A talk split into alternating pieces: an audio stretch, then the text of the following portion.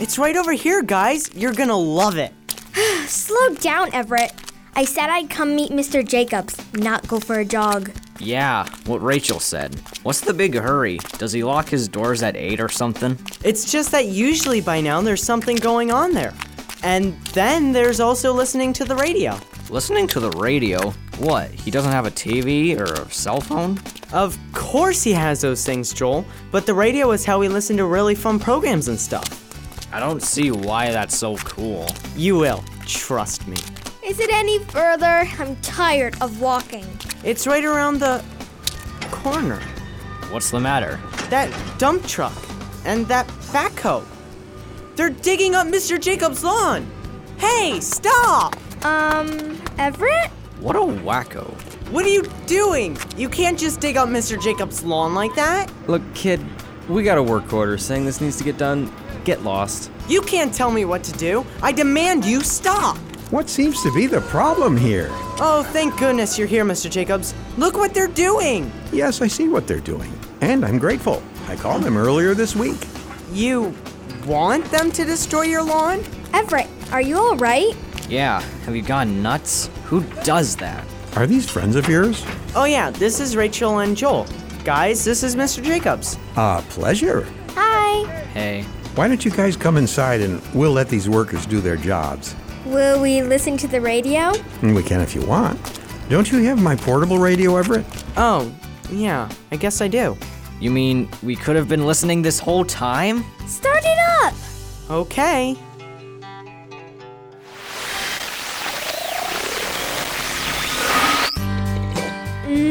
This apple cider is great, Mr. Jacobs. I'm glad you like it, Rachel. Would you like a little more? Yes, please.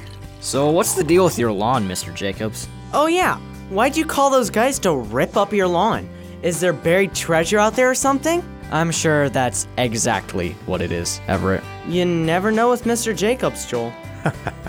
Well, I'm glad that you think my life is as exciting as all that. But unfortunately, all that's in that hole is a broken water pipe. Oh, that is way more boring. Yeah, I figured it was something like that. But how'd you know it was there? Where else would a water pipe be? Well, I I meant, you know, if the pipe was under the ground, then how did you know that it was broken? That's a good question, Rachel. My first clue was the puddle in my front lawn. When a water pipe breaks, it's going to leak a lot. And considering that puddle was there rain or shine, kind of told me something wasn't right. Is that all you had to go off? Actually, no, Joel. There were other signs. The water in my sink was a slightly brown color, and it had a different smell to it. Obviously, it was getting a bunch of dirt mixed in with it. Gross. And so you called the plumbers to fix it. Exactly. And that's why I have a bunch of guys digging up my lawn. How long will it take to fix? Hopefully, not too long. But it all depends on how deep the pipe is and how bad the damage is. While we wait, can we listen to the radio some more? I thought listening to the radio wasn't cool. A guy can change his mind. Give me a break. I'll see what I can do. Are they still digging out there, Rachel? Yep. I hope they find the leak soon, or else I might have to reseed my whole lawn. Yeah, what a mess. Mr. Jacobs, aren't you forgetting something? Forgetting something? What do you mean, Everett? Well, you know, we came to your house, we listened to the radio for a while, and something interesting is going on. Yeah? Aren't we gonna learn something about life? You know, like with Bible verses or something? Bible verses. We can. What did you have in mind? I don't know. You're the one who usually comes up with this stuff. Stuff? What are you talking about, Everett? It's like this, Joel.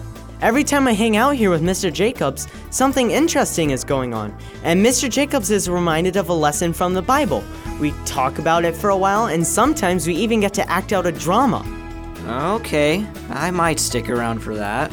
Yeah. So, what's the lesson for today, Mr. Jacobs? Oh, um, well, I guess it reminds me of when we have hidden sins in our lives. Sins. He means bad things that we do or good things that we don't do. A lot of sins aren't ones you can see just by looking at someone. Things like selfishness, pride, hate, jealousy can be hard to see because they all happen mostly in our minds and in our desires. But, like it says in 1 Samuel 16 7, even though people can't see these sins, God can. Okay, but if they're so hard to see, then how do we even know they're there? Good question, Joel. And we can use the pipe outside as an example. I couldn't see the broken pipe, and I don't know how long it's been broken or even how it got that way. But what I do know is after a while, I noticed the changes, like the puddle on the front lawn and the brown water in my sink. In the same way, when we have sins hidden in our lives, it starts to change us. Change us? You mean our skin turns green or something? I'm not sure about that one, Rachel. But I meant more the way we act. The Bible tells us in verses like Luke 6:45 and Matthew 12:34 that things we do, especially the words we say, show what's really inside our hearts. That makes sense. But I have a question. And what's that, Rachel? If we find out we have this sin inside us, what do we do next? That's a really good question. And I might have a script about it. I'll be right back. I told you there would be a script. Alright, so what do we do now? I guess we can keep listening to the radio until he gets back.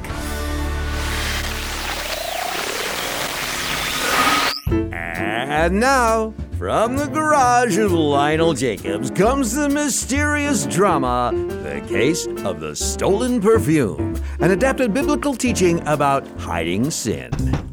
Hello? Your name, Ferris? Frank Ferris? It is. And who are you? Name's I. Private Eye. And this is. All right, gangway, I'm here to take the pictures. You got the goods? Huh? You the crook? I don't know what you're talking about. Look here, Frankie. We're on a case. Are we gonna book this guy? I. Book me for what? What Velma's trying to say in her particular way is that we're looking for clues and a shady individual who matches your description and who robbed Fancy Floral's amazing aromas yesterday afternoon. The goon got away with some very expensive perfumes. Lo de woe. You wouldn't happen to be the felon who filched from Flora Friday, would you, Frankie? Uh, of course not. Who do you think? Then you wouldn't mind if we had a look see around? Boy, your place is a mess. I've known college dorms that looked neater than this dump. Does your dishwasher not work or something? I've been busy. Whatever you say, Frankie. Let's check the bedroom. Whoa, that is a big pile of laundry. Are you going to take pictures of everything? Gotta document the whole thing, pal. Ugh, what's that smell? Okay, I get it. My room stinks. No, no, I'm getting it too. It's coming from the laundry. Yeah, dirty clothes stink. Get away from there. No, it's not that. It's. Ah! Them some mighty nice perfume bottles you got there, Mr. Ferris. You'll keep your perfume in your dirty laundry pile often, Frankie?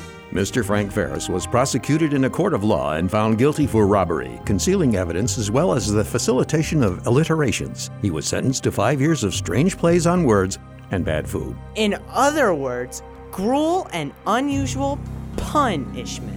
The moral of the story is Hire Eye, Private Eye, and Velma. If you've got a crime, we've got the time. the other moral is to. Clean your room on a regular basis. It's not hard and it's a healthier way to live. And yet another moral is sometimes when we do the wrong thing, we think that we can just cover it up as if it never happened. We make excuses, tell lies, or try to distract people with the nice things we do and say. But you can be sure that eventually the truth will come out, and all that we are trying to hide will be discovered, and we will be in bigger trouble than when we started.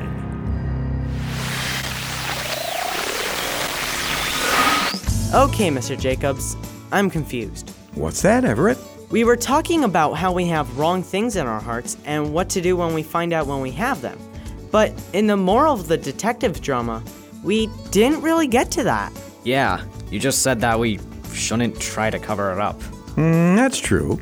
I guess I figured I'd start with the detective drama because when we find out that we've done something wrong, or that we are doing something wrong, our first instinct is to make sure no one finds out. But like it says in Proverbs 24:12 and Numbers 32:23, eventually it won't be a secret. Okay, we got that. So, what should we do? I think it's best summed up in Proverbs 28:13, where God tells us that instead of hiding our secret sins, we need to admit to God that we have them and stop doing them. Oh, that's kind of simple. I'd agree, Rachel. Okay, it might be simple, but that doesn't mean that it's easy. Joel's right. I've tried to stop doing wrong things before, and I still do them. I agree it is difficult, but thankfully God has given us some pointers. Okay, like what? First off, in Matthew 5, Jesus tells us that we need to make sure that if there's something that is making us sin, whatever that is, we need to be willing to go without it because it's more important to do what is right. Important? You mean like food? well, I don't think God was talking about things that we need to live like oxygen and water and stuff like that, Rachel. Personally, I think this verse is mostly talking about thoughts and ideas, but that's just me. A lot of people talk about this chapter and have their own angles on it. Great, so it's basically complicated. Anything easier to understand? Well, there's always Ecclesiastes 4 9, where it tells us that having friends to help us is extremely important. Friends that will help us stay on track and encourage us to do what is right are very rare, but very important. In 1 Corinthians 12, God tells us that none of us can live for Him by ourselves. We need others to help. Okay, so we need to get rid of stuff that makes us do wrong things. We need friends to help us do the right things. Is there anything else we can do to make sure we're living the right way? Well, the last bit of advice that I have is to not expect that we can live perfect lives by ourselves. No one can live a perfect life without God's help, but with his help, we can. Like it says in Philippians 4:13. That makes sense. After all, he's the one that can fix the problems in us. We can't fix them by ourselves. You've got it, Everett. If you admit to him that you're doing wrong things, you can be sure that he will forgive you and start working on getting rid of that sin that you are struggling with. Um, speaking of getting rid of the things that are messed up, it looks like the workers outside are pulling the broken pipe out of the hole they dug. Really? Let me see. Want to go out and take a closer look? Yeah, I, I mean, th- sounds cool. I'll go get our coats. And I'll turn off the radio.